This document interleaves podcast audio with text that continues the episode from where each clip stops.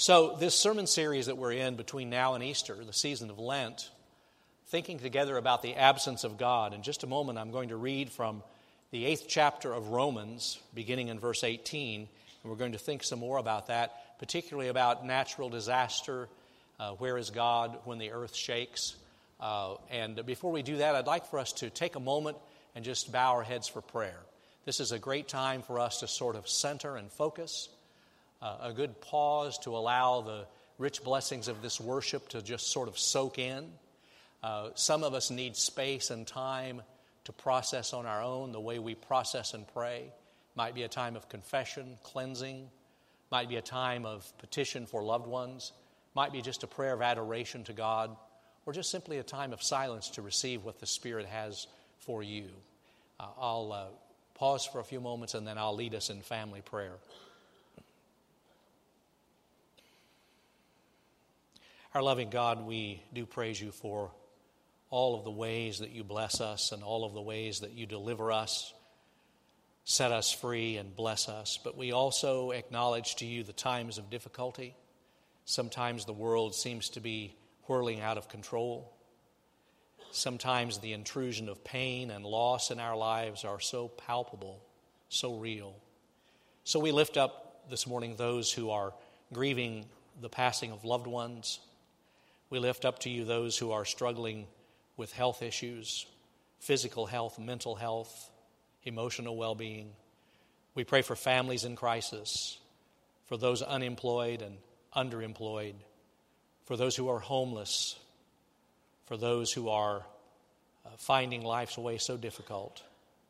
We pray for wars to cease in our world. We pray for the leaders of our nation and the leaders of all nations that they might work for peace and justice. We ask God your loving protection upon our military, your care for their families in times of separation. We pray today for all of our mission partners as they share the love of Christ. And this morning, particularly lifting up to you our partners in Ukraine and the disciples of Christ Church founded there in Lviv as they meet to worship and serve you. We ask God that you today take our hearts that are not always clean, not always uh, attentive, not always listening, that you would just refashion us, do a fresh work in us. May you speak to our hearts in ways that will be clear and timely. And may you forgive us for the ways that we stumble and fail you. And let the words of my mouth and the meditations of our heart collectively be acceptable in your sight, O Lord, our rock and our Redeemer. Amen. Now, from the eighth chapter of Romans, beginning in verse 18, and if you're able, I invite you to stand in honor of God's word, and I will read this aloud. I consider that the sufferings of this present time are not worth comparing with the glory about to be revealed to us, for the creation waits with eager longing for the revealing of the children of God. For the creation was subjected to futility, not of its own will, but by the will of the one who subjected it in hope that the creation itself will be set free from its bondage to decay and will obtain the freedom of the glory of the children of God. We know that the whole creation has been groaning in labor pains until now. And not only the creation, but we ourselves, who have the first fruits of the Spirit, groan inwardly while we wait for adoption, the redemption of our bodies. For in hope we were saved. Now, hope that is seen is not hope, for who hopes for what is seen? But if we hope for what we do not see, we wait for it with patience. Likewise, the Spirit helps us in our weakness, for we do not know how to pray as we ought. But the very Spirit intercedes with sighs too deep for words. And God, who searches the heart, knows what is the mind of the Spirit because the Spirit intercedes for the saints according to the will of God. We know that all things work together for good for those who love God, who are called according to his purpose. The Word of God for the people of God. Thanks be to God. You may be seated. The date was May the 4th, 2003. 14 years ago almost. I had just come through successful prostate cancer surgery. It was a Sunday afternoon, and I was being released from the local hospital.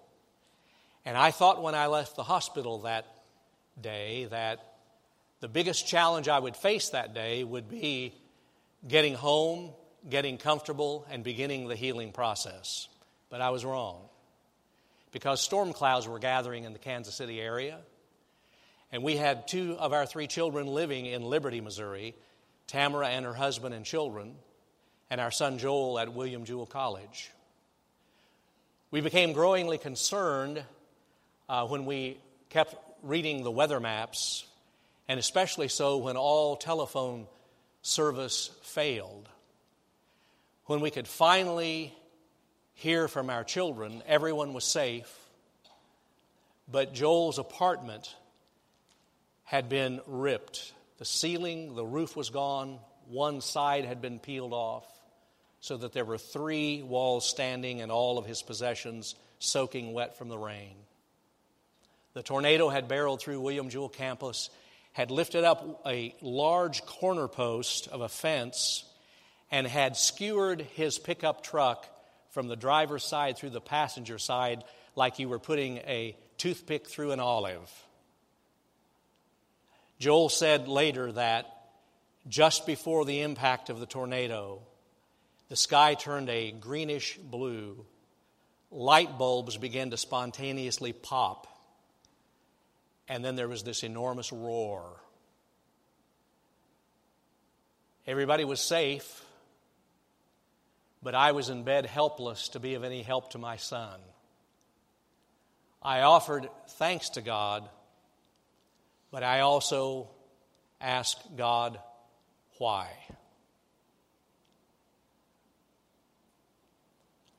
On a much larger scale, just a little over a year after that, on December 26th, 2004, you remember the tsunami that hit in the east. Caused by an undersea megathrust, an earthquake causing the Indian plate to be subducted by the Burma plate, triggering multiple tsunamis in which over 230,000 people perished. Waves as high as 100 feet at times, impacting 14 countries, and one of the largest natural disasters in recorded history. And again, Everybody in the world asks the question, why? Why, God? If you're an all powerful, all loving God, why? Eugene Peterson has said that when a disaster comes, people who haven't thought of God in years suddenly become budding theologians. They suddenly have answers, and the rumors begin to fly. God is asleep. God is angry. We have sinned. God is absent. Or, worst of all, God is dead. You know, one of the things that makes us different from animals is that we are a meaning making people. We, we are driven to find meaning in events, to create order, to create sequence, to create cause and effect or to define cause and effect. And that's good many times. But sometimes, in the face of natural disaster, that's not so good. If you read history, you find out that for four centuries after the Great Plague of Europe, theologians and philosophers were arguing about what God intended through the plague, and then they found out the little rat poison solved the problem. It wasn't God, it was rats that created the plague. And if you haven't noticed, natural disasters remind us we're not in charge. Now, we like to perpetuate the illusion that we're in charge, but we are not in charge. Now, we believe and teach and preach that God is sovereign. God is free to be God as God chooses. But that's not equivalent to God being up in heaven pulling levers and manipulating strings as if we are nothing but marionettes, mechanically acting out His severe will. Or, worst of all, God is not sitting at the cosmic computer creating a hurricane and then taking his cursor and putting it over some geographic location and clicking send. That's not the God of the Bible, and especially not the God of Jesus Christ. And so we have lots of questions. John Polkinghorne, an eminent physicist and a devout follower of Jesus Christ, has reminded us that the processes of the world are intricately interwoven, the good and the bad, and we cannot separate the two. It's a package deal. And you think about that. The warm breezes that blow from the south and help us on really cold days, they're wonderful. The cool breezes that blow from the north that help us on on hot days, they're wonderful. But when those cold and warm air sort of masses begin to whirl and get violent, things happen. Polkinghorne says it's a package deal, too intricately woven, we cannot separate them, the good and the bad. Somebody else has said, God could clean up this mess with one flick of a finger, but in doing so, he would make us all puppets we would lose our free will, we would lose choices, we would lose the opportunity to love, and it would not be a relationship with God. We would become robots, acting out predetermined script. And God longs for relationship with us. And so maybe the thing, the way to approach this is not will we suffer, not why do we suffer, but maybe to ask a different question since suffering happen and happens and it's sometimes inexplicable, what's the quality of our suffering? The quality of our suffering is what is addressed in Scripture. Because if you think about it, catastrophe doesn't really bring anything new. Catastrophe just peels back the veneer of normal and show us, shows us what's already there. Disasters don't create new things, they simply show us and expose what has been there all the time. And so, attention to Scripture and the quality of our suffering in the midst of the unexplainable. The Apostle Paul, in probably what I think is one of the most magnificent chapters in all of the Bible, in Romans 8 18 says, For I consider that the sufferings of this present time are not worth comparing the glory that, be, that will be revealed to us. He's saying, I took a ledger sheet and I, and I enumerated all the sufferings. Then I took a ledger sheet and I enumerated all that I know about the glory and the blessings that are to come. And he said there was no, there was no contest the suffering of this present age doesn't even, doesn't even measure up. And notice that Paul, like Jesus, linked suffering and glory. Jesus did that throughout his ministry, and when he died on the cross, he linked forever suffering and glory. They cannot be separated. Furthermore, notice that from Paul's text that we read earlier, the very anxiety that we experience about sin's decay and work in our lives, sin's corruption, the, the sense of being frail, that very sense that we feel individually, Paul says the entire cosmos is feeling. The entire cosmos, all created order, he says, is, is groaning under this burden of brokenness and decay and frailty. So that what Jesus came to offer was not only liberation of individuals, but liberation of creation liberation of the cosmos to a new order. Pretty breathtaking when you think about it. And so in verse 19, Paul says, The creation itself waits with eager longing for the revealing of the children of God. Creation is interested in our liberation because creation shares with us that liberation. And, and the, the verb, creation waits with eager longing, is one, one uh, commentator called it creation on tiptoe, anticipating. The image is of a, of a goose flying to warmer weather with neck outstretched, sensing that, that homing device uh, in, in its being, that there is, there is good weather up there and straining the neck. And it's that idea of eagerly anticipating. And then Paul uses another graphic uh, image. He says, Creation itself is in labor until the birth of the new order. Now, I want to parenthetically say, I have never been, I have never been pregnant. I wanted to go on record. I've never been pregnant. And ladies, I would not pretend to describe that, the birth process. But from what I've observed, walking with my wife through three pregnancies and deliveries, uh, it's no picnic. Do I have that correct?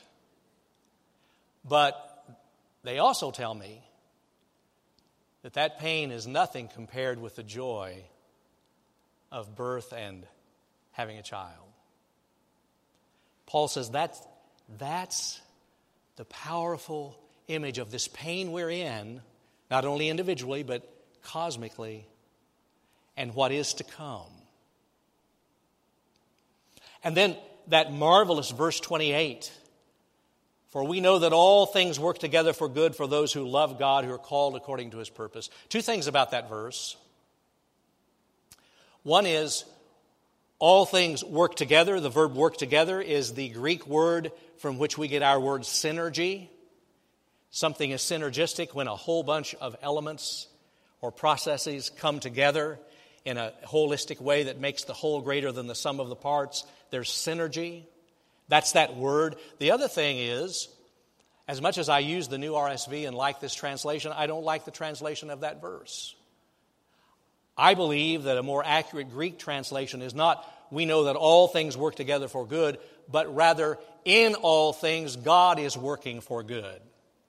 George Beasley Murray, a Baptist scholar, said, Things don't work good, God works good. In all things, God is working good. And there's to me a huge difference. This is the God who sent Jesus Christ and didn't spare his own son, but delivered him up for us all that we might be delivered and ransomed and forgiven. This is the God who gives us the Holy Spirit so that when we don't know what to pray in our pain and in our, in our shock from life's violence, the Holy Spirit is within us. This is the God who does so much in us and with us. This is the God who never gives up on us and who's working a master plan despite everything. And this is the God who does not inflict suffering, but who bears suffering with us. He doesn't zap us with suffering, He bears the suffering with us.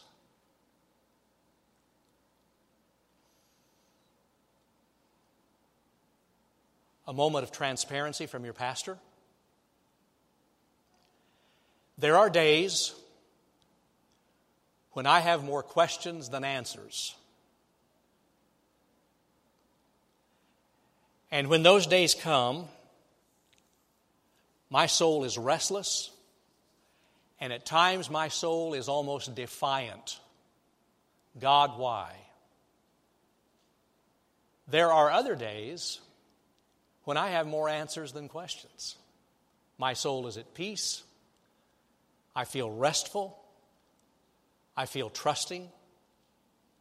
But here's the amazing thing the same circumstances are present on both of those kind of days when I have more answers and when I have more questions. What's more, isn't it great to know that Jesus is still Lord and working on our behalf on the days when we have more questions as in the days when we have more answers.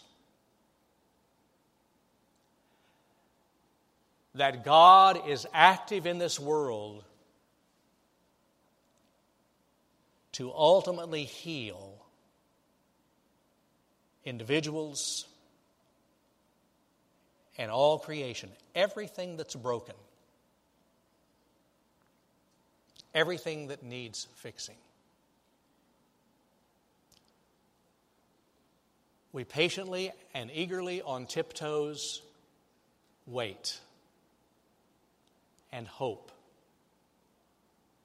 And we constantly say to ourselves, God is God and God is good.